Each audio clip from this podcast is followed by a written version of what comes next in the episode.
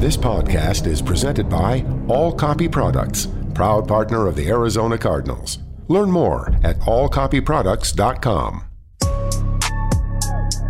To the 15 to the 10. Murray's going to score. Touchdown. Welcome to the Cardinals Red Sea Report. Slammed to the ground by Budda Baker. Like a torpedo, he came flying into the backfield. Conner to the 10, to the 5, and into the end zone for the touchdown. The Cardinals Red Sea Report is brought to you by Arizona Cardinals Podcast. Visit azcardinals.com slash podcast. Here we go. One-handed catch and a touchdown. Oh, baby. How's that feel? Here's Craig Grialou, Darren Urban, and 13-year NFL veteran Drew Stanton. We are reminded way too often just how precious life is. We received another reminder yesterday. The Arizona Cardinals lost a teammate, a family lost a son and young father. Cornerback Jeff Gladney was killed in a car accident early Monday morning and is with heavy hearts that we join you here on the Cardinals Red Sea Reports. Craig Grialou, Drew Stanton, and Darren Urban. Jeff Gladney did not know him personally. Got to admit that up front, Darren. He was a recent signee, a recent Arizona Cardinal. Signed in March and gone way too soon, just 25 years old. And it's unfortunate, did not get a chance to know the young man because there was a lot of excitement in the building about what he could bring to the team. But that is besides the point right now. Uh, there are some heavy hearts, not only here, but with the Gladney family. Yeah, it's it's a it's a strange situation a little bit, Craig, because um, as you mentioned, he did just sign. Um, with the way the off season goes, and, and with the voluntary nature of it, he is he he just started coming last week when OTAs began. Um, you know, from what I've heard, uh, there's a he was had a smile on his face and he was here to work hard. Um, but you know, he was just starting to get to know a lot of these guys, and obviously some of it, some of his teammates didn't get a chance to know him because they weren't here, and and now he's gone, and it's just a sobering reminder again that this can be fleeting, and uh, to hug your loved ones, and unfortunately, um, this is a very uh, close to home example of what I think this whole country is going through after everything that happened last week, and it's just it's just very rough. The Arizona Cardinals released a statement, quote, We are devastated to learn of Jeff Gladney's passing. Our hearts go out to his family, friends, and all who are mourning his, this tremendous loss.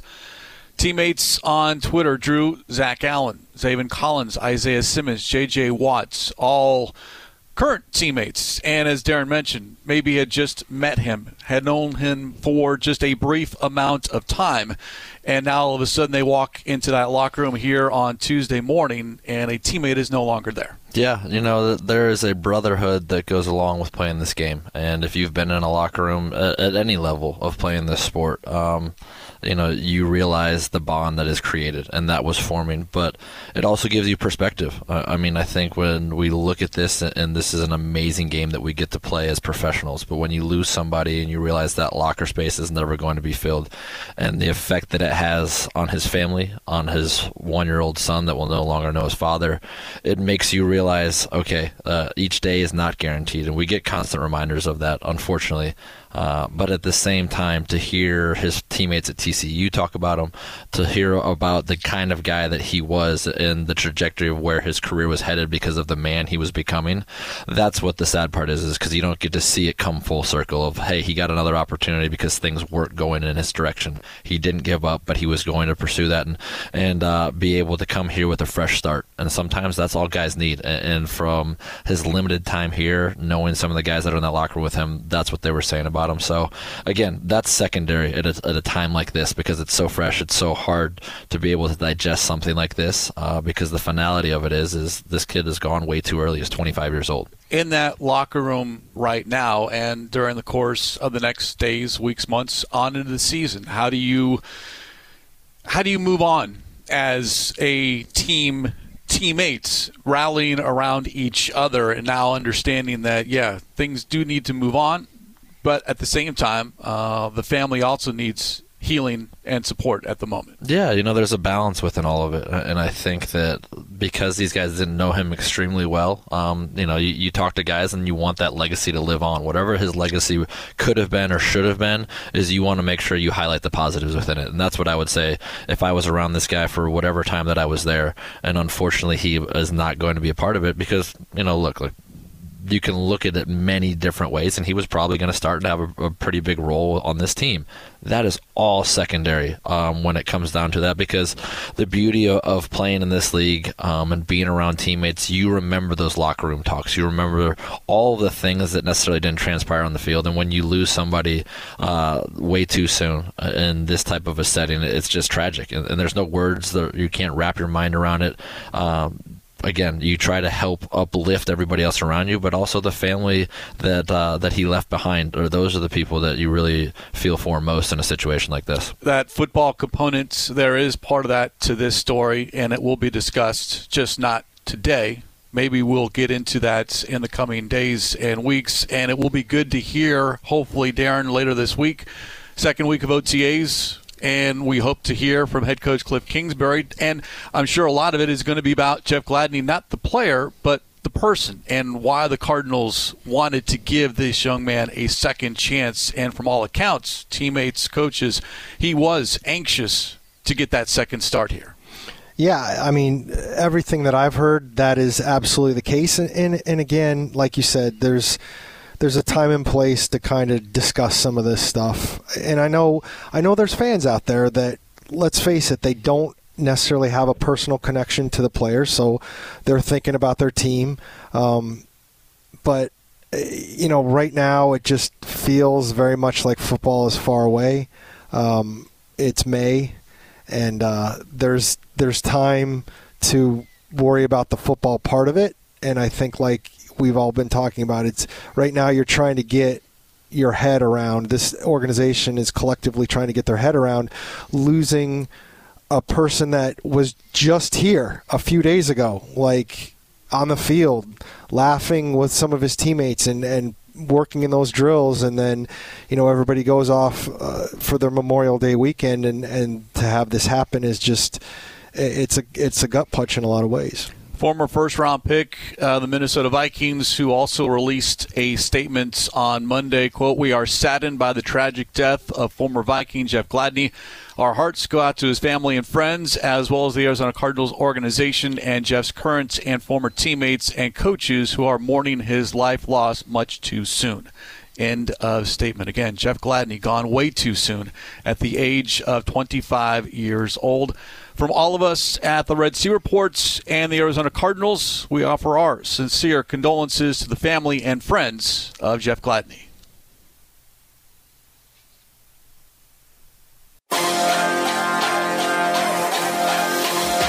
Jackson on first down, wants to throw, going deep, looking for Hollywood Brown, end zone, touchdown, Hollywood Brown! Surprise, surprise. He is a guy that makes sense for a number of reasons. Number one, uh, two years of controlled costs, uh, getting a dynamic receiver who's played inside outside, obviously the chemistry with our quarterback, and a guy who can be a dynamic vertical threat, which is something we were looking for, as well as I had a very strong feeling that the board was going to fall the way it did, and I'm awfully glad that we made this trade. All right, pop quiz, Darren. Yes. Do you know what today is?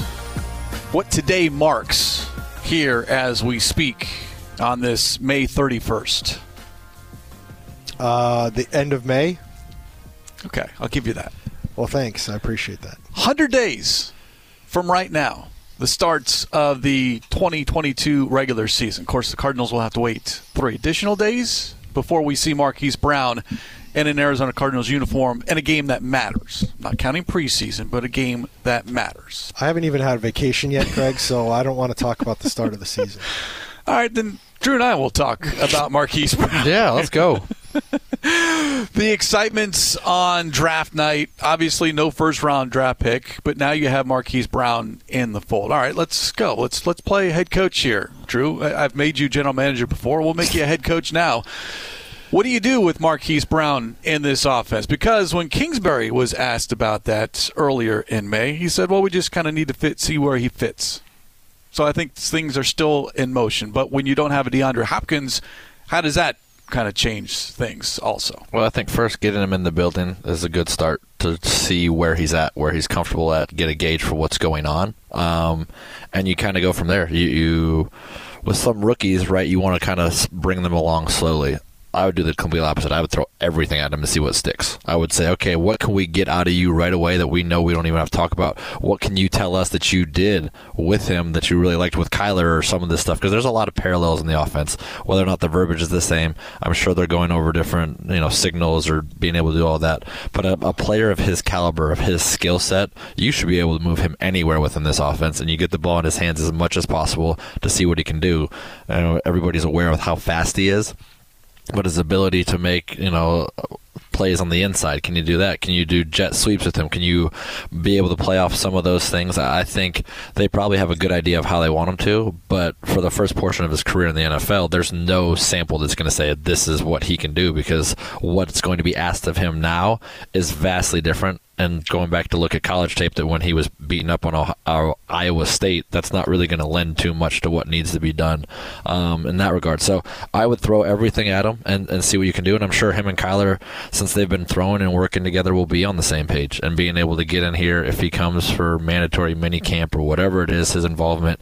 Um, but he's a guy that's going to have to step up in the absence for now, and he's got a lot to prove. And, and I know that because he has not played uh, within this offense for a while, it could look very different than college. So I don't even think you're going to get a good barometer if you go back and watch that tape. It's all speculation at this point, but it'll be a fun training camp to see how it evolves each and every day because I'm sure they don't know how they're going to use him.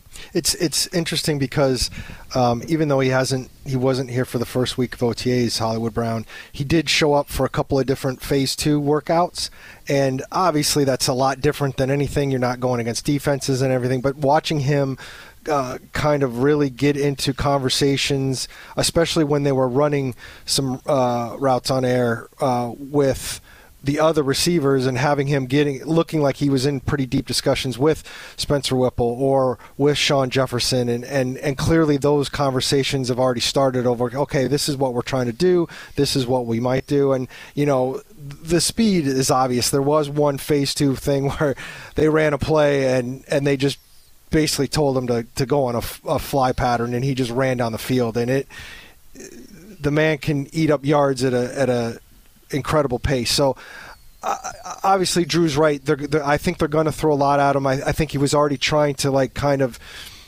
internalize some of that already. Hey, the, what are we doing there? It looked like he was kind of like pointing out some. Okay, what are they trying to do here?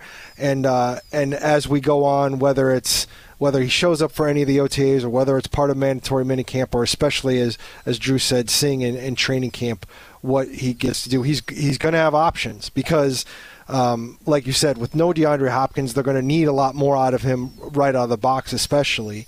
I mean, I love this trade when I thought he was going to be paired with DeAndre Hopkins. Obviously, it became a lot more uh, necessary with the news of Hopkins missing those six games, but um, I know they got to get through those first six games, Craig, but uh, I, I, I'm I'm very excited to see this offense when they have Hop and Brown on the field together. It's encouraging to hear that conversations are taking place, and that maybe is more important than the actual on-field work because it's all right.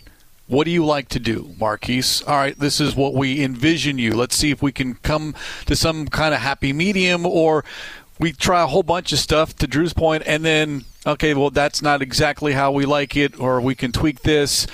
There's going to be a lot of experimenting, and that's what now is for. It's also what training camp is for. Yeah, well, I think to that point too, right? Him and Kyler already have a rapport together. There's certain ways that they do things. You know, they both have a unique skill set at their given position that they can adapt on the fly, literally on the fly. Of like things are going and it turns into a backyard football game. It's hard to be able to do that against a guy of his caliber and stay with him for a long period of time. I would imagine being a smaller guy, they're going to try and get hands on him. Is he able to get off the press? Is he able to go to get a two way go in the slot? all of these things will kind of do that. But in saying that, I would also say I'm teaching you concepts. I want you to learn not X, not Z, not the slot, not this. I want you to see the whole picture because it's not like he's coming in as a rookie. He's going to be overwhelmed with what's being thrown at him. He's going to be able to understand concepts so that when DeAndre does come back, okay, you're not X anymore, but you're going to slide over to Z. You're interchangeable. You're doing all of these things, and it might not happen right away, and you might have bad days. It might not be pretty, but as long as, like you touched on earlier, the communication is there, it's a two way street not only with the player and the coach, but between player and player of what they're looking for. It's a, it's a moving target, and that's why we have training camp. That's why we have all of these you know different phases is to kind of build up to that. And I think what he brings to the table is a marquee type of first round wide receiver that can be a go to guy. You're just still trying to figure out what that looks like for the six games without the other Pro Bowl wide receiver across from him. Drew, did you ever have a guy like we're thinking Hollywood will be for Kyler, where you you have enough of a rapport that you you take a lot of the edge off trying to get that chemistry. Did you ever have a guy like that in your career, whether it was college or pro? Well, I think there's certain guys you just feel more comfortable throwing to, right? That get in and out of breaks, and you have a natural feel when you're throwing to them. I mean, John Brown was a guy that comes to mind here for a frame of reference for a lot of Cardinals fans when I was here because he started out as, as a lower round draft pick that worked his way up. He was so easy to throw to, and he was just moving at a different speed than everybody else in and out of his breaks. So you had to put it more out in front. And he's just the guy that I always felt comfortable going to because I never felt like I could overthrow him. And, so you got to you had to put it out there. It's a still similar skill set in that you know even when I played you know the the number of starts that I had here, he always had good games because I knew that he was going to get open for me. And there's certain guys again, it's communication. It's hey, I need you to be here at this certain time. Hey, when you come out of this break, make sure you're running out of it full speed. Hey, when you hit this corner route, take three hard steps to the corner. Don't look. Set your angle, and I'll put it out there for you. But if you peek and it's a little bit off, those guys that are speed guys, it, it's uh, if you have a great feel for them, which obviously all of us are hoping they're going to step in day one and go right back to college. There's just you can play at a different speed, a different level, a different you know um, understanding of what this guy's going to do. That there's no adjustment period versus you know obviously we saw some growing pains last year with Kyler and AJ, right? Like there's there's sometimes the acclimation phase that you still go through, and that's why we're excited to see year two of those guys working together. And some guys just take more time. I mean, another frame of reference is everybody thought Odell showed up to Cleveland and he was just going to be the guy, and he's so easy to throw to. He is so silky smooth in and out of breaks and adding stuff to things that sometimes it is difficult because his angle, even though he's quote unquote wide open, his angle might be different than what you're expecting, and you have such a small art margin of error in this league to be able to have to get the ball out with anticipation from a quarterback's perspective that certain guys are more difficult versus the ease of guys that can just take the top off of coverage and say, okay, oh, I know I'm not going to outthrow his arm because he can run for days. 11 touchdowns, uh, 20 or more yards since 2019. That's what Marquise Brown brings to this offense, but a lot of speculation. We haven't seen it with the Arizona Cardinals. Earlier, though, Marquise Brown on the Big Red Rage on what the Cardinals and Cardinal fans can expect. Uh, it's been a lot of big plays. I mean, I play with a lot of passion, uh, a lot of excitement. I haven't even showcased anything I really could do in the NFL yet. Whatever the team asks me to do, I'm gonna do, and that's what I did in Baltimore. And you know, I'm very excited of the potential that I can I can do in this offense. So Marquise Brown, Darren, is the one gigantic new piece to the offensive puzzle according to reports, another piece is going to be added to the running backs room in Darrel Williams. How that affects things with James Conner? Do you have that one-two punch, or is it more James Conner and then all of a sudden Williams becomes the backup if needed? How much does that running back room look right now as compared to what we might see come week one? I mean, obviously, you don't bring back James Conner and give him the kind of contract you did without thinking you're going to lean on him. But I mean, we we've seen this over and over the last few years, and even going back to Drew's time. I mean, the great year the Cardinals had in 2015, they went through Andre Ellington and Chris Johnson and David Johnson, and they needed all of those guys that year because that's the position. So, I mean, they're probably at some point going to need a Darrel Williams. They might need uh, Keaontay Ingram. They might need. Jonathan Ward. We don't know kind of where Eno Benjamin fits. Well, I'm more curious of how this sorts out if there's no injuries in training camp, how it sorts out in terms of what the depth chart looks like and who they keep on the roster. Uh, but beyond that, I'm guessing whoever it does stick around is going to find a way on the field at some point, not just because of the roles that they might have if everybody's healthy, but in the case that somebody might not be healthy. It's going to be a crowded running back room with Darrel Williams when that signing becomes official. Again, according to reports, he's agreed to terms. The other interesting dynamic here offensively is a full offseason with Zach Ertz in the fold, and how much does that help not only mitigate the loss of DeAndre Hopkins the first six games, but just make this offense overall better from start to finish, as opposed to the great start last year and then falling off the cliff at the end of the season. Yeah, uh, you know, I think anytime you get the nucleus to stay together, and you know, playing a little bit off what Darren was saying, you know what you have in James Conner. You went out and you paid a premium to get a running back of his caliber. So training camp or, or, week one, you know what you're getting. You just want to make sure that arrow is trending in the right direction. You look at Eno Benjamin, you look at Jonathan Ward. They've been on the roster for a couple years now. You know what you have. Can you motivate them to make them step their game up? Because now that room is so crowded. You start looking around, you start adding up numbers. They're like, hey, we're all not going to be here week one. So those guys, you raise the level of competition. Running back is just a, it's a battle of attrition in training camp. Guys are tired, they're sore. I mean, there's a couple guys that that I've seen that have rised up or rose up the ranks because other guys, you know, took the day off, the Wally Pipps of the world, that were like, man, you know, my my arms are sore, my legs are sore. You can't do that in that room. You cannot take any time off. Now, going back to the other point of getting guys like Zach Ertz involved, and again, I'll lean heavily on having Colt McCoy here. The the ability to have him facilitate through the eyes of the lens of what Cliff Kingsbury wants. He can now go because he's been here. Zach Ertz has been here. They know exactly what the coach wants. Being professionals, being able to do that, take the ownership within their own room, Zach can now help out every tight end because he knows what's going on. He's an extension of the coaching staff. And when you find guys that are play, playing at a Pro Bowl caliber level on top of being able to be that added dimension as a coach, it's such a premium to have this time of year because now you're getting everybody up to speed. Everybody's pulling in the same direction. And you have the ability to adapt and change because the foundation's so strong. The one question mark, at least that I can forecast, Darren, when you look at the offense as far as your 11 starters, is what happens at right guard. Is it Will Hernandez who the team signed? Could it be one of these two young draft picks? Is it someone not on the roster? They do have numbers, but again, training camp's going to sort a lot of this stuff out. But I would think you don't go out and get Will Hernandez without at least saying, all right, maybe it's not in ink, but in pencil, he's our starting right guard. I mean, I, I, think that would be the leader in the clubhouse now just because of what you just said. But I, I think there's a lot to be sorted out there. I mean, I think Kelvin Beachum is going to be your starter right tackle, but I'm, I'm not completely ruling out the idea that Josh Jones, who they definitely would rather have at tackle, possibly could be that guy. Um, you know, and, and again, the, the thing that, that we all talk about when we do all this speculation is – we're assuming everybody ends up healthy. Yes. And unfortunately, teams don't end up healthy. Usually there's one or two things that happen in training camp you're like, "Okay, that's that wasn't expected. We weren't we were hoping that that wasn't going to happen." Now, I'm not saying that that happens on the offensive line, but again, you've got older guys that I'm intrigued by the two drafted guards.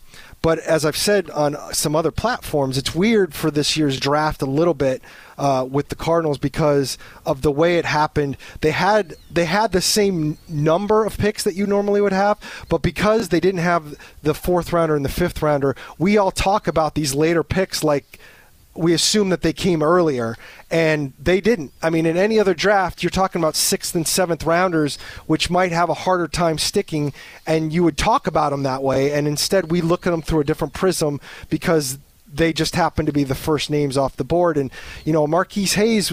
Uh, you know, hopefully he can do something, but that's a seventh round pick. Usually, you don't have a whole lot of high expectations for a seventh round pick. Lecitus Smith a little bit different, but I like the idea that they're trying him at center because I think at this point they could use somebody behind Rodney Hudson. Because again, when you talk about health and you talk about a guy who's getting older, you don't know exactly what you might be able to get out of Rodney Hudson this year. Those day three picks yes. have been elevated because of the gap between your pick in the third yes. round and then no picks in rounds four and five. I think that's how people are looking at it when you got to kind of remember we're still talking about sixth and seventh round picks.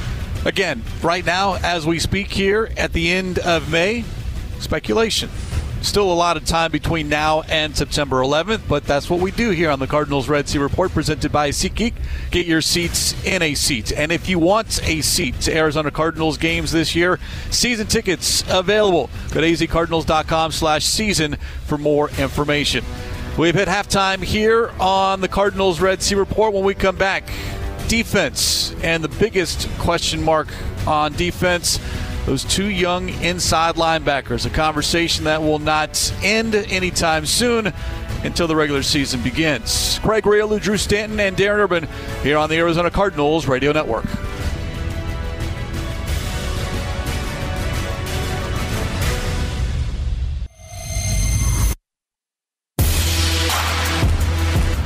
Hands it off. No running room off the right side. In fact, a loss of two on the play. Zaven Collins, the first guy there. And that is a big man coming down from the weak side, shooting the gap. Zaven Collins again. Throws over the middle, tipped into the air and incomplete. He was going for his tight end. Pass was off the mark. Zaven Collins had coverage that time, and it's fourth down. Zaven Collins bats that ball into the air with all of that great length. Juszczyk in motion. It is a quarterback drop the middle. Lance's hit, drives the legs forward. Going to be close. The 49ers are short. Zaven Collins with the tackle. Zaven Collins, the rookie, at 260 playing downhill, came in and laid some lumber, baby. Flashes of Zaven Collins in 2021. Need to see more consistency. Just, well, for one, need to see him on the field to begin with. And the Cardinals do expect Zaven Collins to be that starting inside linebacker. We'll see what happens, but now is when that work is put in. Isaiah Simmons also.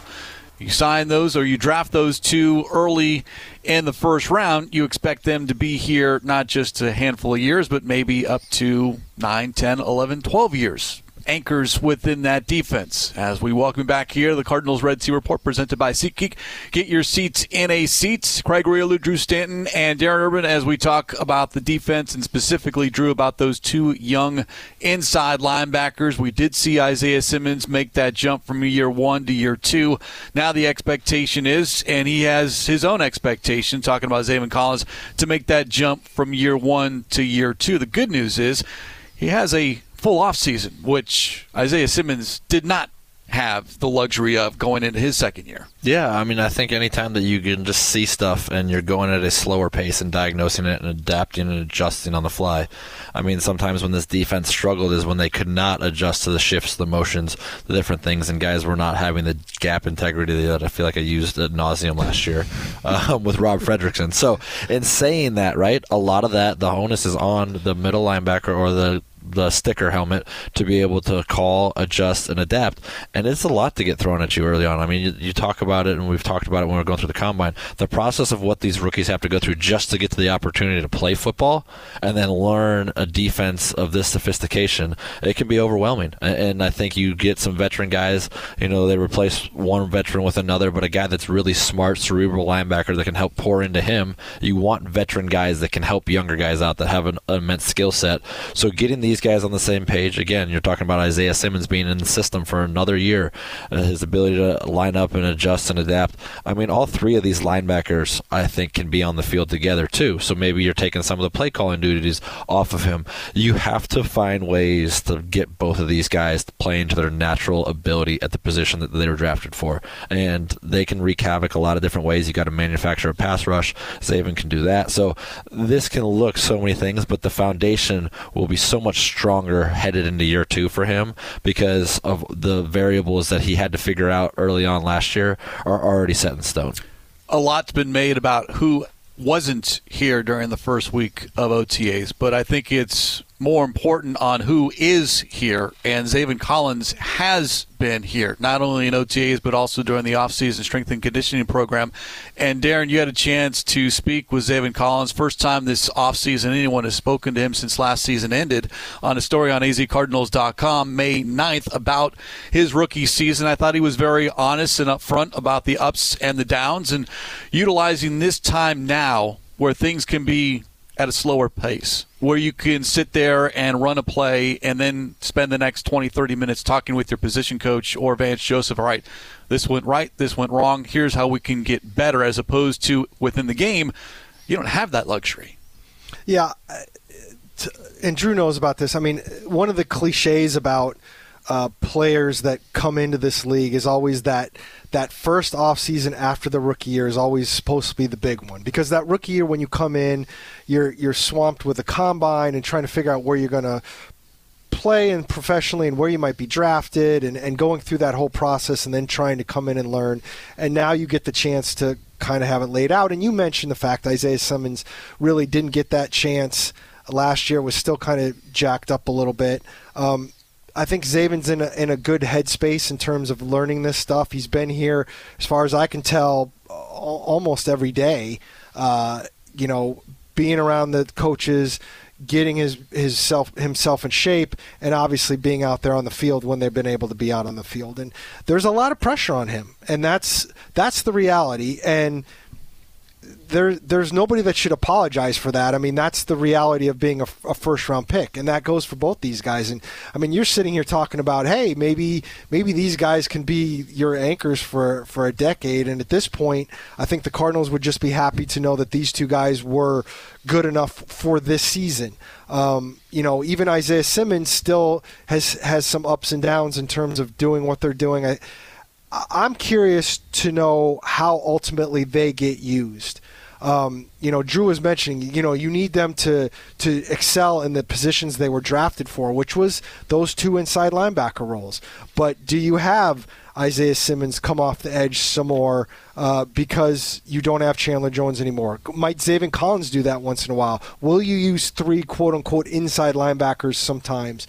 Um, whatever happens, I think these two guys need to be on the field no matter what because they're your first round picks and you need to have that kind of uh, some solid production from them and they need to learn sooner rather than later. And that's that's a lot on them but that's the position they're in and you know, for the Cardinals, hopefully that they're able to accomplish that. And putting that time in right now, something J.J. Watt recently on the Dave Pasch podcast spoke of as far as with Collins and Simmons on making sure that they are successful as opposed to being those first round question marks here with the Arizona Cardinals. Um, I think it's all about time you put in, and I think it's about repetition and just consistency. I think that the more time that you're able to commit to the job and that you're able to learn and grow, and the more time that you have to learn the playbook and the plays and see as many looks as possible, whether it's walkthroughs, whether it's practice, whether it's off-season program, training camp, whatever it may be, and being able to do those things over and over and over again, that's when you really get good. I think that.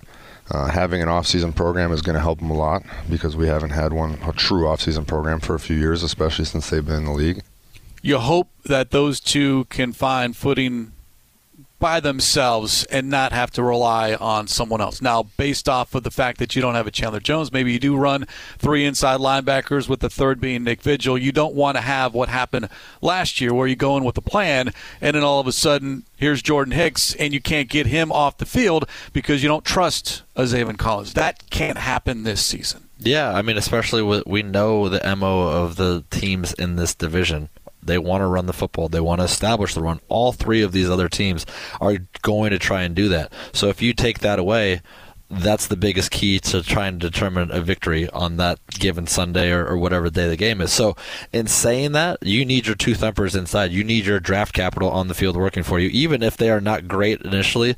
Now is the time to put their hand to the fire because it can't be the last week of the season and all of a sudden, you know, no offense to the other linebackers that were out there, and you're trying to go big personnel. We're missing some guys that everybody's sitting there scratching their head for, but it was probably for a reason those excuses are out the window now. You need guys on the field that are going to make those plays for you because let's face it, they were drafted that high for a reason and they have to have the wherewithal to go out there and it might not always turn out well, but they got to be at least out there in a position to be successful. I'll say this, Darren, as Zaven Collins told you, it was quote a blessing to have been mentored by Jordan Hicks. So it's not like there was any issues.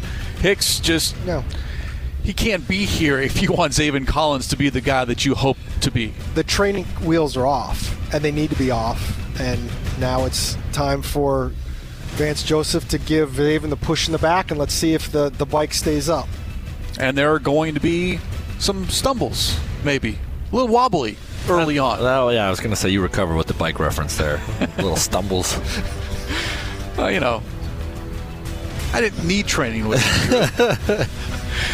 we spoke about J.J. Watt on the episode 30 of the Dave Pasch podcast. Catch up on past episodes. Follow the Dave Pasch podcast here via your preferred podcast provider. Get the latest updates via Twitter at PaschPod. This is the Arizona Cardinals Radio Network. Here we go. Here we go. Ain't getting this ball. Damn, I got a bug in my ear. You just got to tighten it down on that on follow if you're number three, just because you got to get over there. Let's go! Give me that ball. Living the dream. Look at this thing, man. There's palm trees, football paradise. That's right.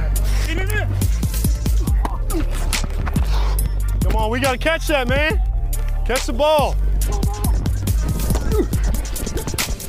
All day. Bring it up, bring it up, bring it up. Hey, good job today, man. High energy. Keep it up, man. Keep rolling. Team on three. One, two, three. Cardinals rookie tight end Trey McBride mic'd up during rookie mini camp. And McBride, the headliner, if you will, of the Cardinals eight member 2022 draft class. And to your point earlier in the show here on the Cardinals Red Sea Report presented by SeatGeek, get your seats in a seat, Darren, without a first round selection. McBride has become that guy. Yeah. And you hope that he does make an immediate impact. But he does have Zach Ertz in front of him.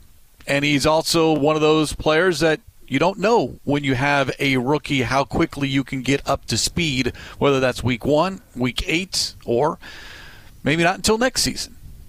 It's a it's a that that whole situation is really fascinating to me to be honest. I mean, they their first pick in the draft ends up being a tight end. They felt like too good to pass up.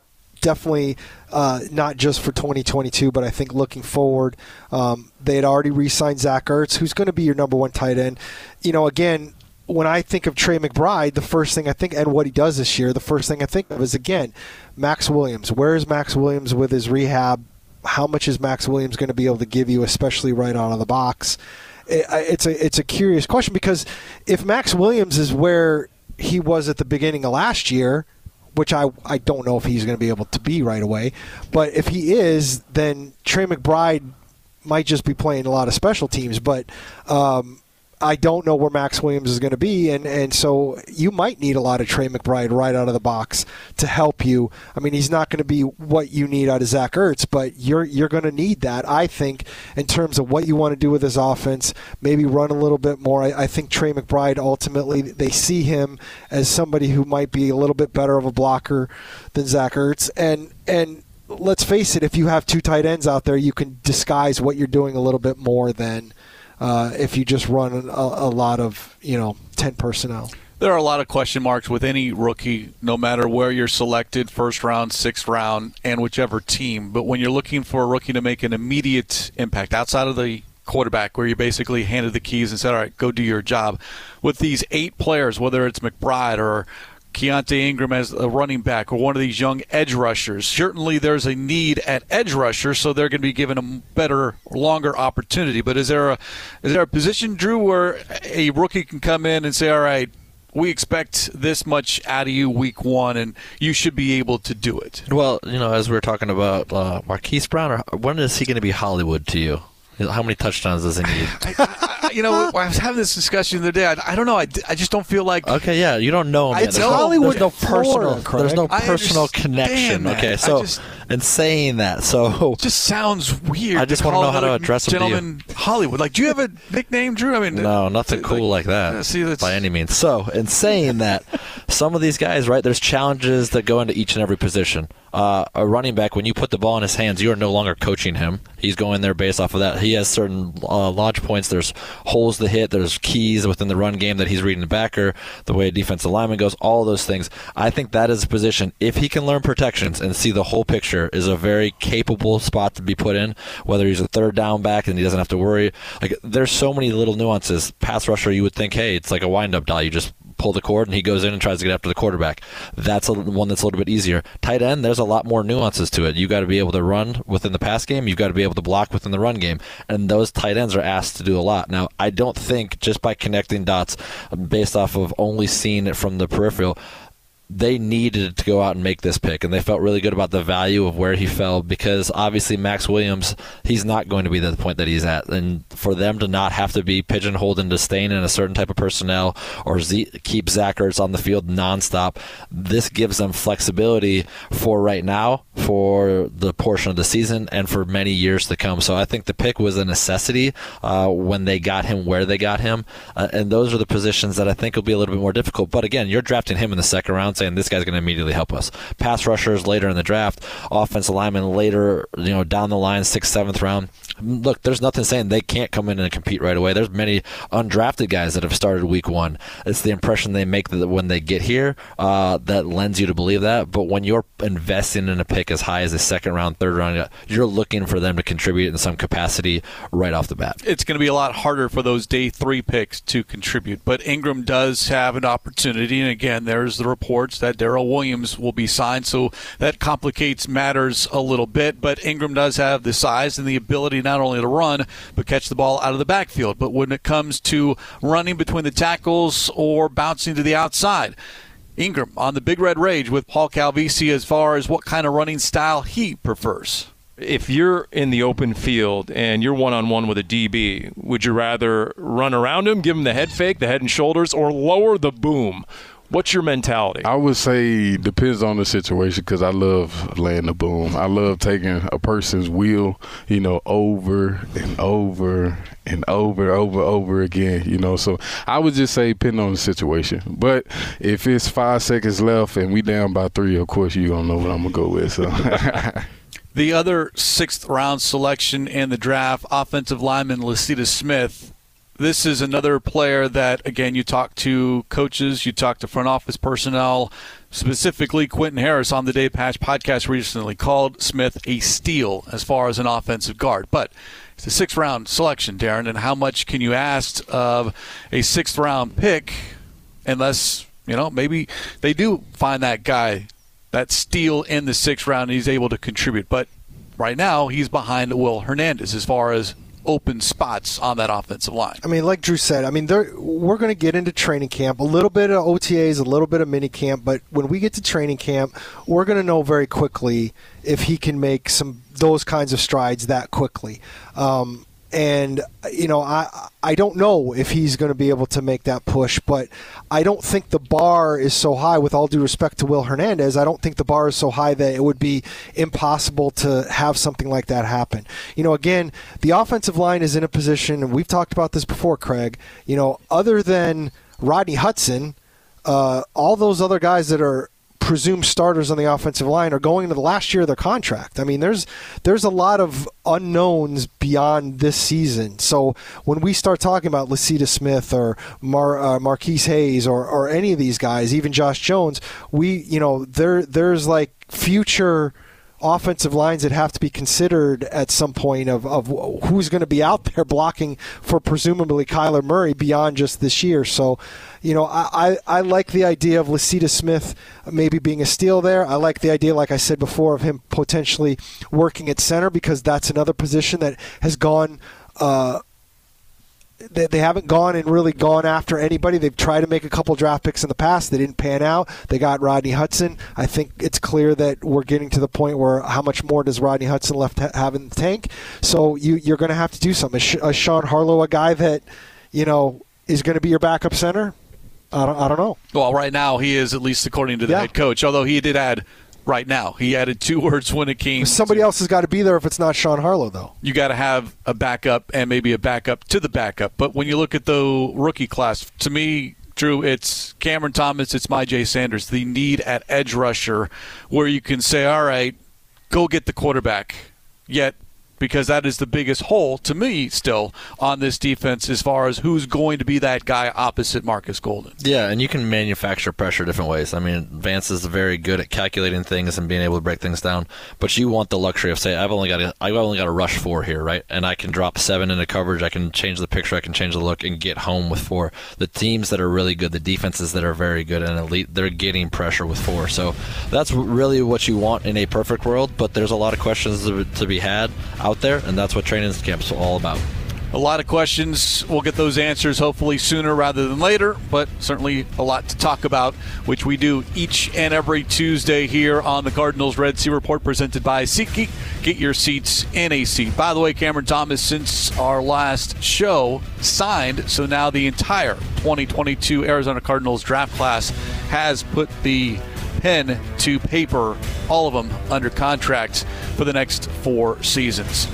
Special thanks to those behind the scenes, our senior broadcast manager and producer Jim Alejandro, technical director Lauren Koval. For Drew Stanton, Darren Urban, I'm Craig Grialou. We'll talk to you in one week's time. It's the Cardinals Red Sea Reports on the Arizona Cardinals Radio Network.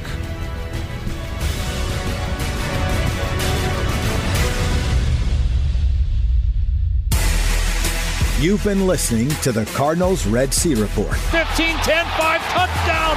Zach Ertz. Budda Baker with the sack. Stripped the ball. Murray's going to score. Touchdown. Oh, baby. The Cardinals Red Sea Report is brought to you by the Arizona Cardinals mobile app. Visit azcardinals.com slash app. Touchdown. Cardinals win. This has been an exclusive presentation of the Arizona Cardinals Football Club.